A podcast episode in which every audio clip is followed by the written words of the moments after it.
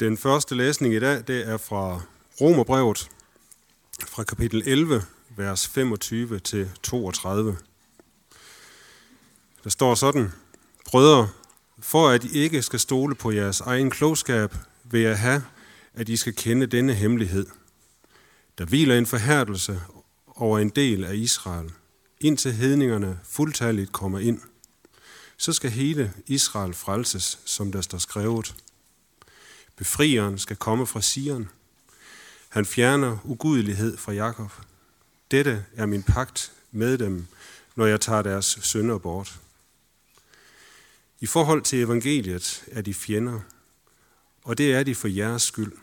Men i forhold til udvælgelsen er de elskede, og det er de for fadernes skyld. For sine nådegaver og sit kald fortryder Gud ikke.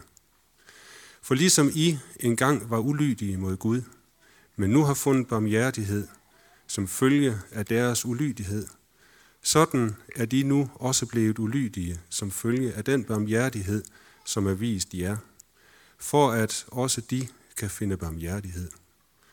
For Gud har indesluttet alle i ulydighed, for at vise alle barmhjertighed. Amen. Den næste læsning, den øh, venter vi lidt med, fordi øh, jeg har lovet at bringe en lille personlig hilsen først, inden vi går i gang med prædikenen. Og det vil jeg jo meget gerne. Så øh, jeg har siddet og tænkt og bedt lidt over, hvad jeg sådan skulle dele med jer sådan, øh, af personlige ting. Og så senere, så skal vi så lytte til salme 103 og læse den sammen. Uh, kære menighed, inden jeg får lov til at prædike Guds ord, så øh, skal jeg altså bringe den her personlige hilsen. Og som sagt, det gør jeg gerne. Og øh, først så vil jeg gerne sige en øh, personlig tak fordi at øh, jeg får lov til at vandre sammen med jer øh, igennem 16 år.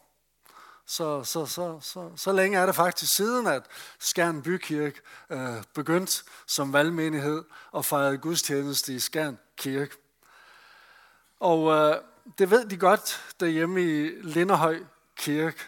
Altså, vi kommer godt nok i Frederikssund frimenighed nu, men øh, men ja, Linderhøj Kirke, det, det, jeg siger stadigvæk hjemme i Linderhøj. Da, da, de ved godt, at, øh, at jeg har været utrolig glad for at få lov til at vandre sammen med jer og se, hvad Gud har gjort uh, igennem jer i, uh, i, i skæren. Det har virkelig været et stort, trosstyrkende privilegium. Og uh, så det vigtige, det er jo hilsenen fra Bibelen. Og øh, den er egentlig hentet et lidt mærkeligt sted fra. Fra øh, de ti plager. Øh, Kong Faraos øh, mirakelmager, de øh, kunne jo også lave vand til blod, og øh, de kunne også få frøer til at kravle ud over hele Ægypten. Og så når vi frem til den tredje plage. Og Aaron han står, eller han slår på støvet med sin stav. Og så alt det her støv øh, bliver så til øh, myg. Og selvfølgelig forsøgte Faraos mirakelmager at gøre det samme med deres hemmelige kunstner, som der står i, øh, i Bibelen. Men så står der, men de kunne ikke. Og det tager de så konsekvensen af. De går hen til farao og siger til ham, det er Guds finger. Og den her sætning fra 2. Mosebog, kapitel 8, vers 15, det er så ordet til jer. Fordi jeg har fået lov til at se, hvad der er sket med Skærn Bykirke Og jeg synes, jeg har set Guds finger i det, der er sket. Jo, I har dygtige præster, en øh, dygtig og vis bestyrelse, og så har I den her vestjyske pionerånd, som vi nogle gange savner der øst for Storebælt. Øh, og, og så er jo også kirke i Danmarks bibelbælte. Så, så alt det gør det måske, øh, ja, er en del af forklaringen. Men det er slet, slet, slet ikke den dybeste forklaring. Fordi det, der er sket, det I ser for jeres øjne, det er et udtryk for, at Gud har en finger med i spillet. Og det vil jeg gerne opmuntre jer til at huske. Husk jeres historie. Husk, hvad Gud har gjort. Fordi det betyder dybest set, at Skærn Bykirke ikke er jeres projekt, men Guds. Hvilket giver håb, hvile, tryghed og stolthed i tjenesten. Tænk at få lov til at være Guds medarbejdere. Tænk. Og så vil jeg ønske, at mange må se Gud og Guds finger gennem jeres fællesskab. Jeg tænkte specielt meget over det under coronakrisen, at Gud er så underligt fraværende i det offentlige Danmark. Øh, altså ikke engang dronning Margrethe, da hun holdt sin tale, citerede sit valgsprog, Gud bevarer Danmark. Altså, jeg var lige ved at rive hår i mit hoved. Øh, hvis ikke vi skulle sige Gud bevarer Danmark i den situation, hvornår skulle vi så gøre det? Men, men det var sådan et, et udtryk for den her tidsånd, Guds fravær. Og derfor er mit håb og ønske for jer, at mange flere i skærn og omegn gennem jer må se, at Gud er og virker. Må mange i fremtiden træde ind i den her dejlige kirkesal og øh, så udbryde. Gud er virkelig i blandt jer. Så må mennesker se Guds finger igennem jeres kirke og jeres fællesskab. Må mennesker se, at Jesus er virkelig, han er virkelig verdens frelser. Så det var den øh, personlige hilsen. Nu, øh, nu starter tiden, og jeg er jo ikke en amerikansk præst, der har lov til at prædike en time. Øh, jeg har hørt, at Jens nogle gange er oppe på 27 minutter. Øh, Morten han er bedre til at holde sig på modden på de her 24-25 minutter. Men øh,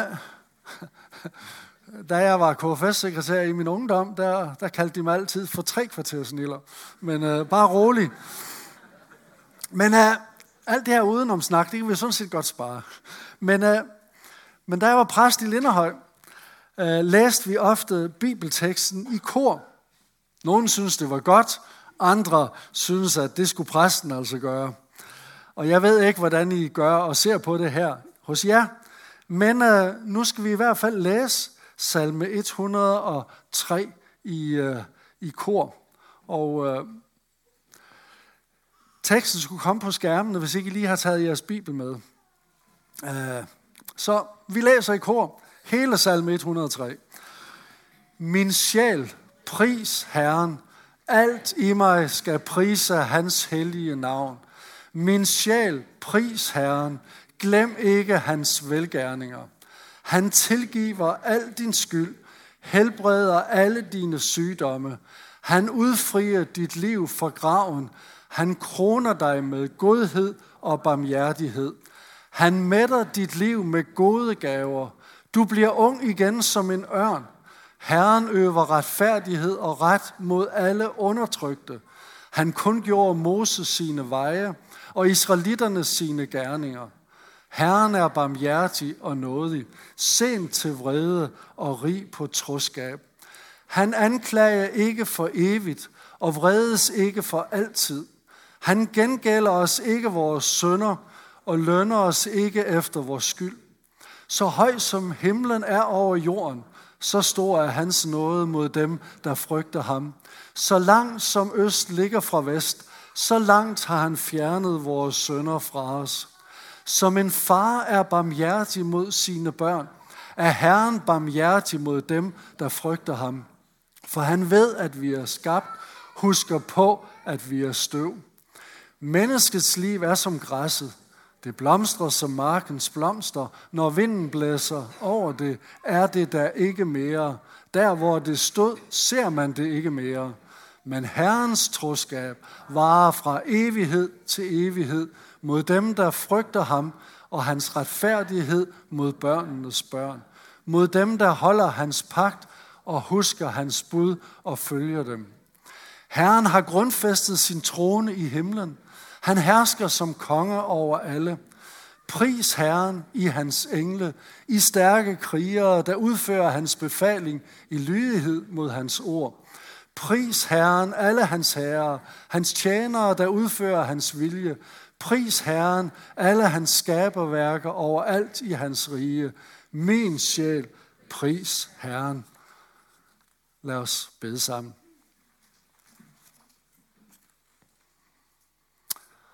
Herre, tak for dit ord. Ordet fra Romerbrevet om din trofasthed. Og de ord, vi nu har læst sammen, far, de, det er mere, end vi kan rumme. Alle de der velgærninger, som David takker dig for. Men du ved, hvad vi har brug for. Og nu beder vi om, at du vil give os igennem dit ord og din hellige ånd, give os det, vi har brug for i dag. Som Morten sagde, giv os et åndeligt måltid, der kan styrke vores tro og håb og kærlighed gennem denne gudstjeneste. Og brug også prædiken til det. Amen.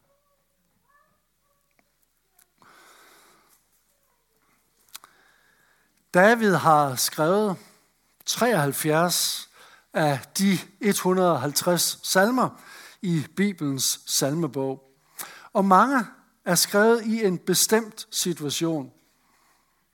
Salme 51 rummer Davids dybe syndsbekendelse, da profeten Nathan kom til ham, fordi øh, David havde været sammen med Bathsheba, der var gift med Urias. I salme 18 sætter David ord på, hvordan Gud frelste ham fra kong Sauls hånd.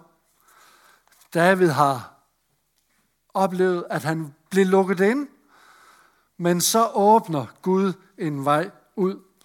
Og derfor synger David, Herren førte mig ud i det åbne land. Han befriede mig, for han holder af mig.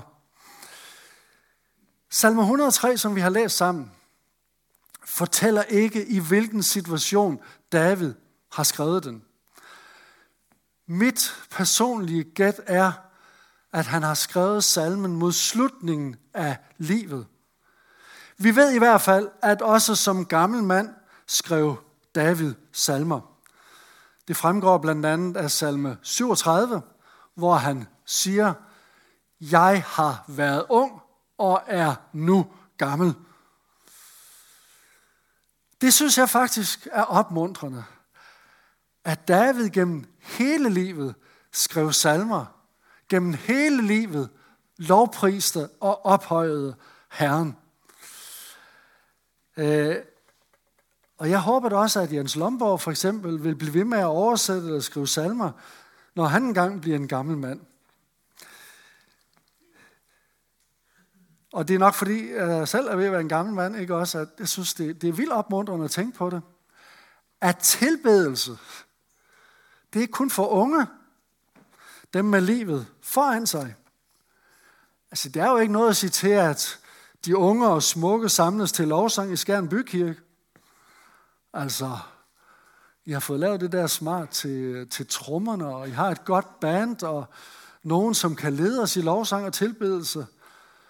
Jeg kan godt forstå, at det er en ung menighed. Der er mange, der gerne vil være med her og lovprise Jesus sammen med, med bandet. Men Davids liv viser, at lovsang og tilbedelse ikke er forbeholdt en begrænset livsfase i ungdommen. Det er også derfor, at jeg sætter pris på et kirkeband, hvor forskellige aldersgrupper er repræsenteret. Altså måske er trommeslageren gråhåret. Måske er en af forsangerne konfirmant. Må, måske spiller mormor guitar. Og sådan kunne vi blive ved, men pointen er vist tydelig nok. Jeg tror, det er vigtigt, at vi som menighed gør det synligt, at lovsang og tilbedelse ikke er begrænset til en bestemt fase i livet. Altså selv os, der er gået på pension, kan lovpris Jesus. Og måske endnu mere end de unge, fordi vi er tættere på frelsen, end de er måske. Nå. jeg tror også, at når folk i alle aldre lovsynger Jesus, så kommer der på en eller anden måde mere tyngde bag vidnesbyrdet. Fordi altså når man er nået til de 70, så har man jo oplevet opture og nedture i livet. Øh, og jeg ved ikke, men, men, men når vi alligevel så står der for en Guds trone og, og, og, og, og, og lovpriser Jesus, så er det på en eller anden måde et vidnesbyrd for hinanden om, at ja, vel kan livet være hårdt, men vi kan stadig synge. Den dragt, vi skal bære hele livet, det er lovsangsdragten. Men som sagt, lovsangen trues. Det sang vi om i en lovsang fra 1978. Jeg vil give dig, o Herre, min lovsang. Der er måske et par stykker, der kender den. Øh, men jeg kunne godt lide den sang, fordi her sang vi blandt andet, og om sangen en skulle forstumme, og forstyrres af uro og strid. Og når jeg kom i tanke om den, så er det fordi, at måske er det der, David er. Lovsangen er måske forstummet i hans liv. Det tyder det i hvert fald på, fordi han indleder med at tale til sin sjæl. Og det at tale til sin sjæl betyder vel egentlig bare, at man snakker lidt med sig selv. David er gået i dialog med sig selv. Måske siger han til sig selv, David, hvad er der sket med den lovsang? David, hvorfor bruger du al din tid på at bede for din dag, din fremtid, din familie, dine børnebørn, din økonomi, din pensionsopsparing? Sjæl, har du glemt takken og lovsangen? Det tror jeg, David har sagt til sig selv. Ja, det, han siger det til sig selv. Og det er også meget nærliggende for os. Altså, Herren gør så meget for os hele tiden. Og vi takker ham så lidt det meste af tiden. Jo, vi takker ham for maden. Men takker jeg også Herren, fordi han giver mig kræfter og lyst til at løbe. For musik. For en god film. Og ikke mindst takker jeg Herren for glæden ved at se en god fodboldkamp på TV3. Altså, takken skal fylde langt mere i mit liv. Så jeg kan være bange for, at jeg for ofte ligner de ni jøder, som ikke vendte tilbage for at sige Jesus tak, fordi han havde beredt dem. Så jeg vil arbejde på at ligne den taknemmelige samaritaner lidt mere. Og så skal vi også huske at sige tak på det menneskelige plan. George Patton er en af de mest kendte amerikanske generaler fra 2. verdenskrig. Og han har engang sagt, eller skrevet, at han kun to gange i sit liv har oplevet, at nogen skrev til ham for at sige ham tak for hans indsats. Og jeg ved jo ikke, hvordan det er her i Skjern Bykirke. Jeg tror, det står meget bedre til. Øh, men, men det er vigtigt at huske at sige tak til Gud og sige tak til hinanden. Det opmuntrer. Det ved jeg som gammel præst, at det opmuntrer også præsten, hvis man en gang imellem skal også lov til broks over vores prædikner. Ah, de er for lange, og de er for indviklede. Men husk også at sige tak. Og det tror jeg, I er gode til, ellers så har Jens og Morten vel ikke været her så mange år. Tilbage til salme 103. David er så kommet til det resultat, at han må sige til sin trætte sjæl, Min sjæl, pris Herren. Hvad vil du sige til din sjæl? Ja, vil måske sige til min. Så, min ven, du har en god tjenestemandspension. Slå dig til ro, spis, rejs, drik og vær glad. Det var det gamle mand, siger til sin sjæl. Men det er ikke David. Det er ikke det, David siger. For tilbedelse er et højere mål i livet end nydelse, om end de to ofte smelter sammen. Nej, David han siger det her, det kunne vi da godt lige læse i kor, ikke også en gang til. Min sjæl, pris Herren, alt i mig skal prise hans hellige navn. I samme åndedrag advarer David sin sjæl mod glemsomhedens fare. Min sjæl, pris Herren, glem ikke hans velgærninger. Altså min hukommelse har aldrig været noget at prale af. Vi havde engang en kordegn i Lindehøj Kirke, der kunne huske alle ansattes og de fleste kirkegængeres telefonnummer udenad. Jeg ved ikke, man folk kan sådan noget. Jeg tog et nyt telefonnummer i brug den 1. september. Men jeg skal stadig virkelig tænke mig godt igennem. Og nogle gange skal jeg det stadig slå det op, hvis en enkelt spørger om det. Det står virkelig dårligt til, men sådan har det altid været. Og det er jo irriterende. Så, så jeg glæder mig meget over ansigtsgenkendelse på, på, på min iPhone. Jeg skal ikke huske noget, jeg skal bare smile til min iPhone, så lukker den sig op. Hvor er det fantastisk at leve i den nye digitale verden. Men glemsomhed kan også være mere alvorlig end som så. Det kan være sårende. Vi kan såre vores ægtefælle. Vi kan såre vores børn, vores venner, ved at glemme bryllupsdagen eller fødselsdag. Og så på det åndelige plan kan glemsomhed være katastrofalt. Prøv at tænk på, hvordan Israel igen og igen glemte, at det var Herren, der havde udfriet dem af slaveriet i Ægypten. Og den der glemsomhed førte til frafald. Og det ved David. Han kender sin bibelhistorie. Og derfor så tager han sig sammen i salme 103. Han nævner ikke mindre end 17 af Herrens velgærninger i denne salme. Og det er en god åndelig øvelse, som David her fører os ind i. Jeg ved ikke rigtig, hvad jeg skal sige om det næste afsnit, men jeg tænkte på, om jeg skulle springe det over, om det ikke var høytravende nok her i Skjern Bykirke. Men, øh, men jeg har, jeg har, jeg har ikke, øh, jeg har ikke øh, hældt det ud i den sidste revision. Det var her i sommer, Øh, uh, da min kone, der hørte min kone Marie Peter Bellis sang Ingen regning. Uh, og den er drivende sentimental. Og hun var næsten flov over sig selv, hun kom til at tude, da hun hørte den. I, I, I får lidt fra den. den. Den er lidt for lang at læse op det hele, men, men, men I, får, I får lidt fra den.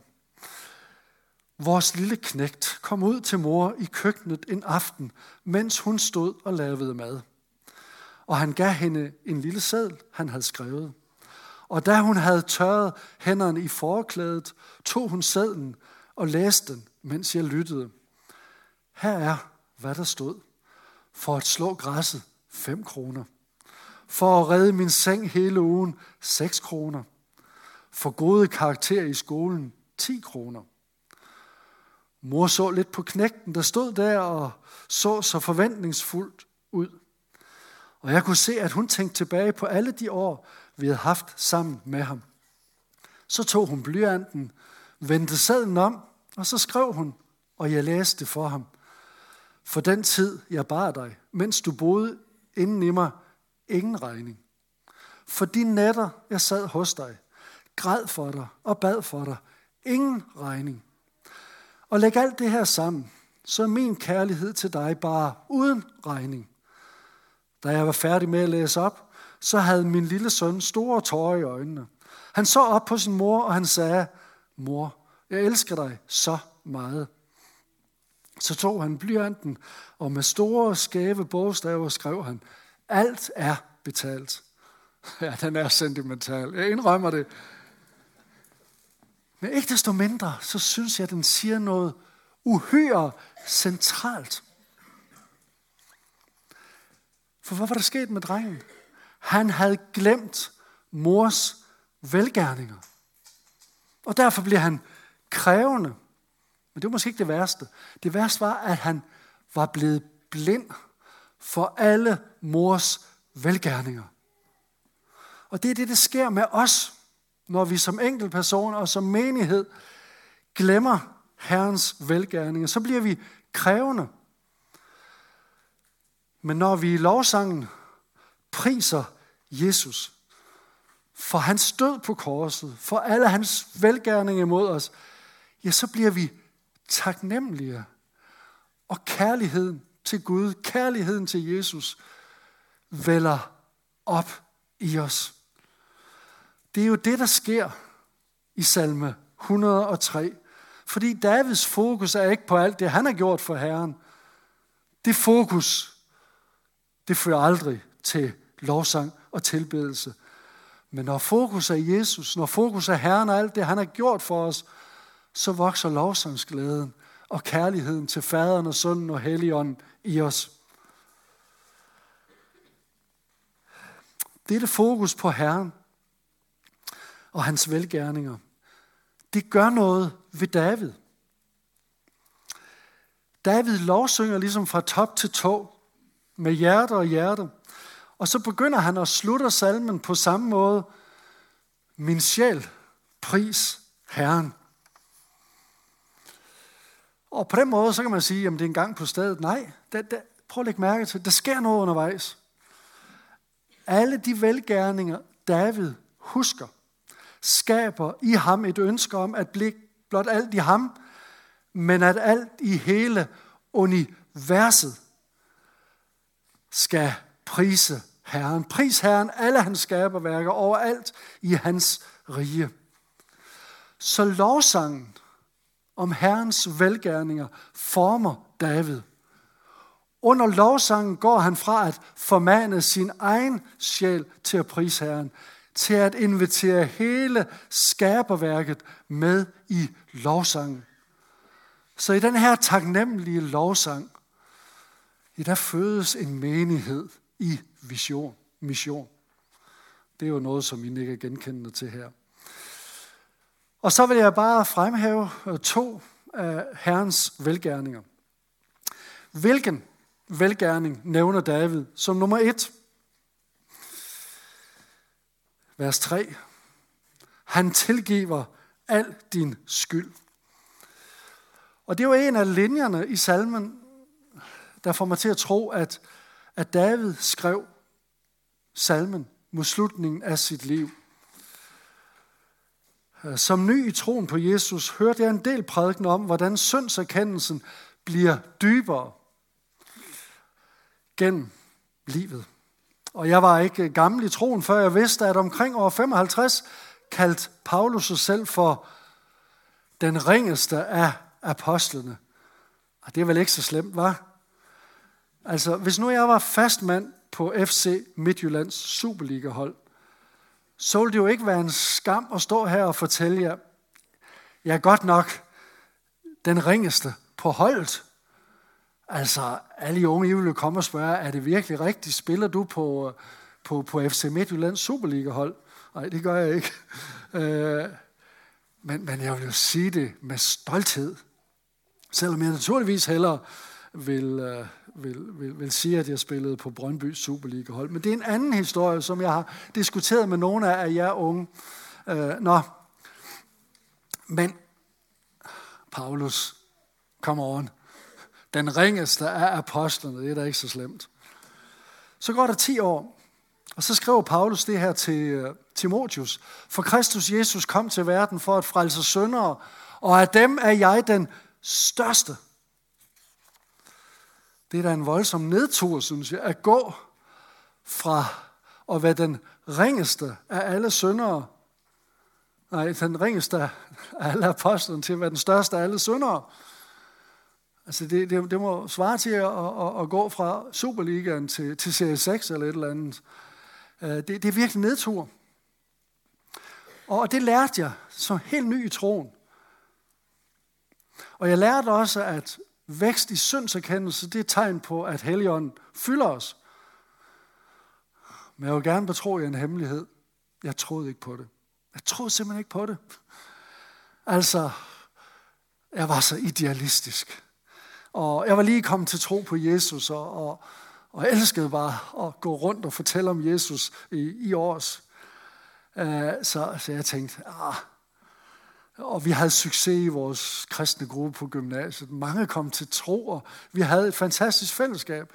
Så jeg tror, noget af alt det her spærrede for, for noget selvindsigt. I hvert fald, ah, sådan går det ikke med mig. Så er der jo så gået nogle år siden da. Og jeg har erfaret, at, at vækst i syndserkendelse er en realitet. Og så er der måske nogle af jer, der hører det som dårlige nyheder, som en trussel mod selvværd og livsglæde. Min erfaring er bare, at sådan forholder det sig slet ikke. Altså David, gamle David, priser Herren, fordi han tilgiver al skyld, og han gør det i præsens. Altså David er ikke kommet på den anden side, hvor han ikke længere har brug for Guds tilgivelse. I øvrigt så er det mest af salme 103 i præsens. Han mætter dig med gode gaver. Herren er barmhjertig og nådig. Så høj som himlen er over jorden, så stor er hans nåde. Som en far er barmhjertig mod sine børn, er Herren barmhjertig mod dem, der frygter ham. Her nu har David brug for det alt sammen. Og jeg tænker, at det her fokus på tilgivelsen og de andre ting, der, der hænger sammen med, med, med, med Guds nåde og Guds barmhjertighed, det fører David ind i en tillid til, at nu, lige her nu, er Herren nær med sin nåde, tilgivelse, helbredelse og barmhjertighed. Nogle gange synes jeg, det bliver meget tydeligt, at Helligånden har inspireret de bibelske forfattere. Og det må jo være forklaringen på, at Bibelen stadig holder. Det her det er Philip Eo, min gamle kollega, og jeg har egentlig havde planlagt en lille historie om ham, men den tror jeg, jeg springer over. Fordi jeg vil hellere understrege, at Bibelen er slidstærk. Fordi det er Helligånden Gud selv, der har givet David nogle helt fantastiske og tidsløse billeder på Guds tilgivelse. Og mit ønske og min bøn er, at Helligånden i dag må virke så kraftigt, at de her billeder bliver printet ind i vores hjerter og sjæle. Først siger han, så højt som himlen er over jorden. Eller der skal egentlig kun stå, stå høj. Det der T, det kan I godt, det kan I godt smide væk. Det, det, er en, det er en fejl fra min side. Jeg har læst på videnskab.dk, at universet har en diameter på 2 gange 46,5 milliarder lysår. Det er altså vildt stort. Jeg forstår det ikke. Men sådan er Guds nåde mod dem, der tror på Jesus. Ufattelig stor, holder aldrig op. Og jo dybere du ser synd og gudløsheden i dit hjerte, desto større behov får du faktisk for, at Guds nåde er så høj, som himlen er over jorden. Og David fortsætter med at skrive, så langt som øst ligger fra vest, så langt har han fjernet vores sønder fra os. Og det har Morten jo mindet os om, det her dejlige vers. Tak fordi du lige trak det frem øh, i dag. David skriver ikke, så langt som syd ligger fra nord, har han fjernet vores sønder fra os. Fordi det vil jo betyde, at vores sønder indhentede os. Du kan ikke fortsætte med at gå mod nord i al uendelighed. Når du runder Nordpolen, så begynder vandringen mod syd. Men det er altså anderledes, hvis du vandrer mod vest. Du bliver ved med at vandre mod vest i al evighed. Sådan fjerner Gud vores sønder. Så langt har Gud på grund af Jesu død på korset fjernet vores sønder fra os. Det er da et vidunderligt billede, Helligånden har givet David. Ej, det er fantastisk, synes jeg. Det andet og sidste, jeg vil nævne, det er Davids lovprisning af Herrens troskab. Vi kan godt lige læse det her i kor. Men Herrens troskab varer fra evighed til evighed mod dem, der frygter ham, og hans retfærdighed mod børnenes børn, mod dem, der holder hans pagt og husker hans bud og følger dem. Profeten Hoseas bruger togen som et billede på vores troskab. Det er Hoseas 6.4. Jeres troskab er som morgentogen, som den tidlige, flygtige duk. Og jeg tænker, at David stillede mange spørgsmålstegn ved sin egen troskab. Han var en stor kriger, en fantastisk digter, og så var han en elendig far. Forfærdelig far. Det var ikke, fordi han ikke elskede sine børn. Han kunne bare ikke finde ud af det, tror jeg. Men han havde et stort hjerte for sine børn. Tænk på den gang, han græd over sønnen Absaloms død. Absalom, som havde ført krig mod sin egen far, han bliver så dræbt i kamp med Davids her. Og da David får det at vide, så brister han i gråd, og så gentager han, min søn Absalom, min søn, min søn Absalom, gid det var mig, og ikke dig, der var død. Absalom, min søn, min søn. Kan I se, David her et billede på Jesus. Hvis sin skrøbelighed er et billede på Jesus. Fordi Jesus døde for os, der var fjender, for at vi kan leve. Men måske græder David også, fordi han kan se, at han har svigtet. Han har svigtet sit ansvar for Absalom, og han har en vis portion skyld i hans oprør og død. Vores trofasthed er labil som morgentogen. David lovpriser heller ikke Herren, fordi han selv har været en trofast ægtemand, far, ven og konge.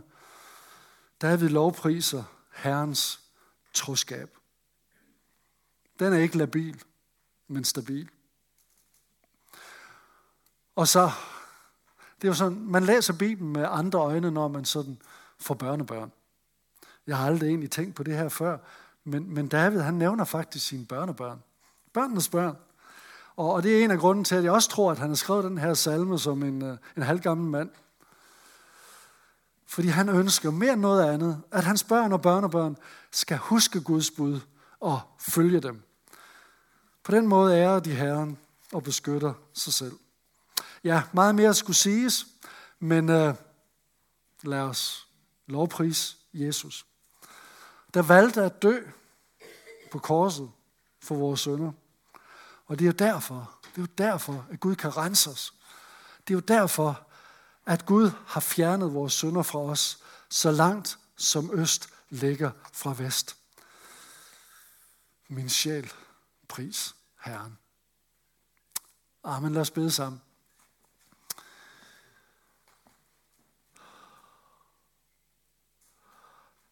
Kære himmelske far, vi takker dig for Bibelen.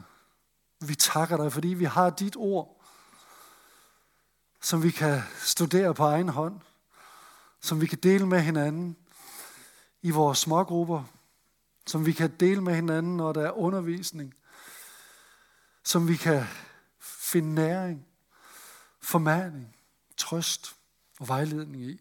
Tak for dit ord. Og tak for det ord, vi nu har fået lov til at dele med hinanden. Må det ord så skab lovsang og tilbedelse i vores hjerter. Og så vil jeg gerne sige tak for Skærm Bykirke. Og jeg vil gerne bede om, at du fortsat vil virke i det her fællesskab. Jeg vil takke dig for menighedens gæstfrihed. Jeg vil takke dig for alle dem, jeg har hørt sige, at de er blevet godt modtaget i det her fællesskab. Og jeg beder om, at denne gæstfrihedens ånd må vokse sig endnu stærkere i fællesskabet.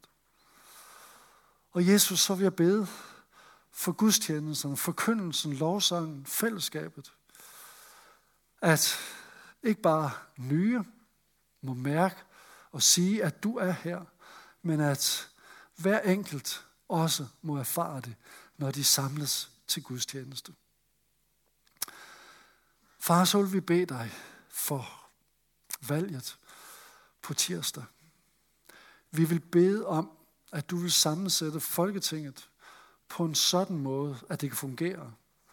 På en sådan måde, at Danmark bliver let på en god måde. Det beder vi om i Jesu Kristi navn. Amen.